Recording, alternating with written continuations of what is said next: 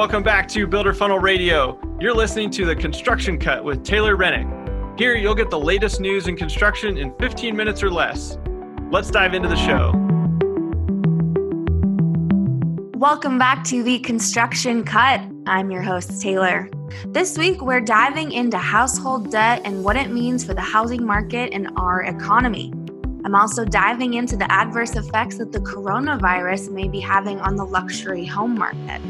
There's a lot to get into this week, so let's get started. It is Monday, February 17th, 2020. Let's dive in. US household debt has increased to a record $14 trillion. That's trillion with a T. According to data released by the Federal Reserve, consumer debt like student loans, auto loans, personal loans, and credit cards increased 4.4% in Q1 last year.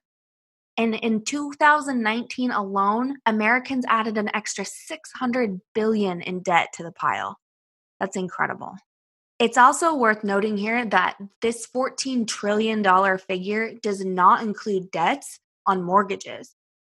In that same period of time, mortgage related debt rose 120 billion to 9.56 trillion dollars.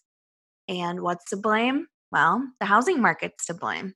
Mortgage rates have fallen by 100 points over the last year, adding more and more purchasing power to the average consumer. The Fed is painting a pretty bleak picture here. While the stock market continues to show strong growth and unemployment rate remains at a record post recession low, there is no doubt that there is an impending consumer debt crisis in America. And along with an unprecedented surge in student loan debt, it's credit card debt and auto loan debt that worry economists the most. Although there does seem to be a bubble brewing as it relates to the housing industry. I see a lot of articles written that tout the stability of the market. And I've even reported on that data in the last several weeks of doing this podcast. But I'm afraid that there are deeper concerns here than what we're being led to believe. So there are two issues here that I'm going to focus on one, housing affordability, and two, the reintroduction of risky mortgages back into the market. So let's start with affordability. Although mortgage rates are at an all time low, there is an inventory problem. The lack of inventory of houses across the country has created an affordability issue. It's not even an issue, really, it's a crisis.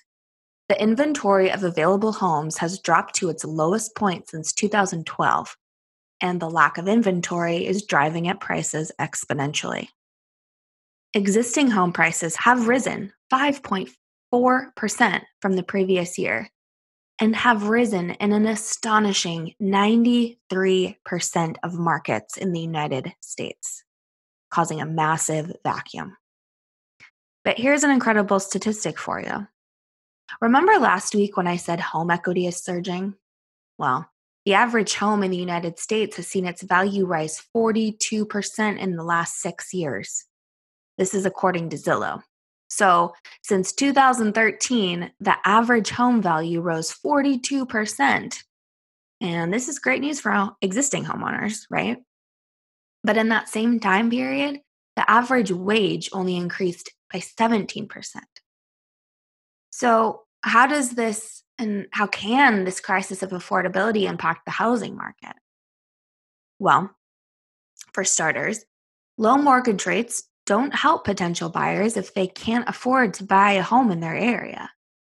Just because mortgages are low, and by mortgages, I mean mortgage interest rates, that doesn't mean people will take out loans for houses that they just can't afford.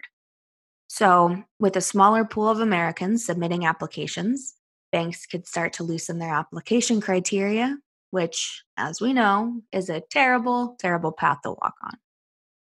If you'd like to learn more about the topic of affordability, I mean, really, we've only just scratched the surface. There's an excellent article from Barron's that explains this development in further detail. It's worth reading, so I'll go ahead and link it in the show notes over on the Builder Funnel website. So, along with affordability, we've also seen a rise in risky mortgages. According to an article in the Washington Post, quote, The federal government has dramatically expanded its exposure to risky mortgages, as federal officials over the past four years took steps that cleared the way for companies to issue loans that many borrow- borrowers might not be able to repay. Now, Fannie Mae, Freddie Mac, and the Federal Housing Administration guarantee almost $7 trillion in mortgage related debt, 33% more than before the housing crisis. Because these entities are run or backstopped by the US government, a large increase in loan defaults could cost taxpayers hundreds of billions of dollars. End quote. Wow. That sounds awfully familiar, doesn't it? While the financial crisis led to a justified outcry from Americans, the proliferance of these non prime lenders, a not so secret moniker for subprime loans, is stronger than ever.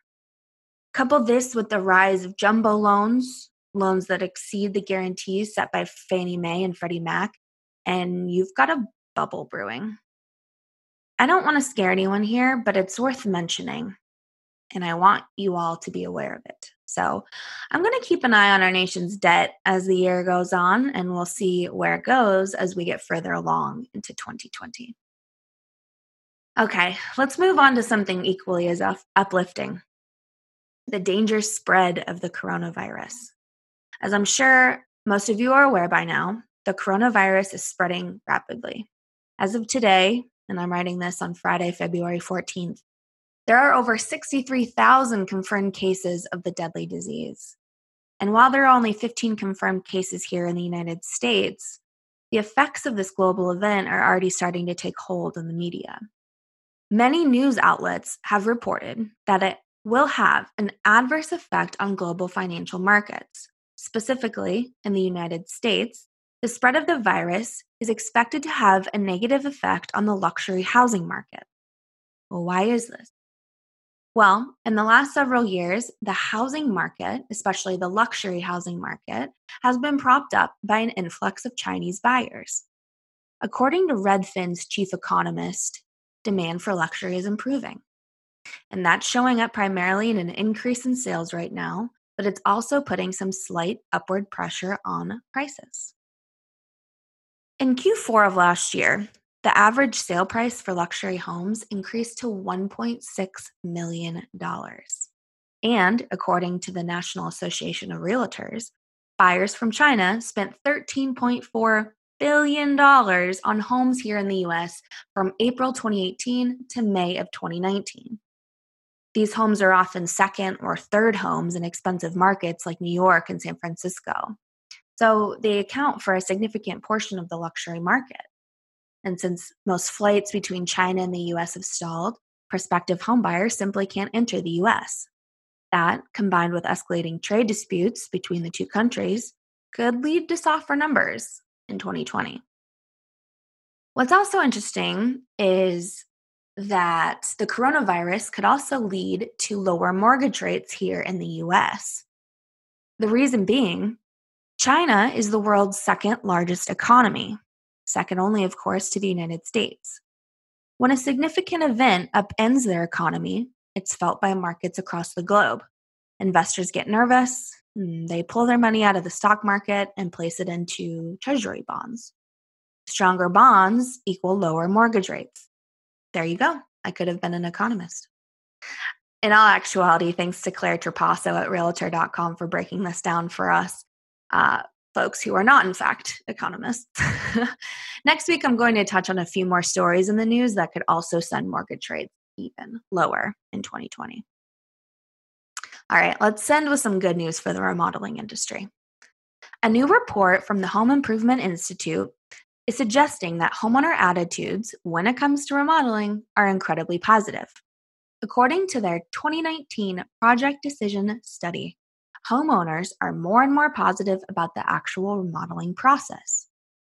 Something the report also suggests is something that we at Builder Funnel already know that the average length of time between the birth of an idea and the execution of that idea is typically six or seven months. But here's something also important for all you remodelers out there. According to this report, 90% of all consumers research online ahead of time before signing a contract. Out of that 90%, nearly half of them remarked that online research is incredibly important to their overall decision making process and that an appealing, sharp digital presence is highly important. The report also suggests that some of these folks are also doing thorough research online to determine whether or not they can handle their project themselves, which is certainly something to think about.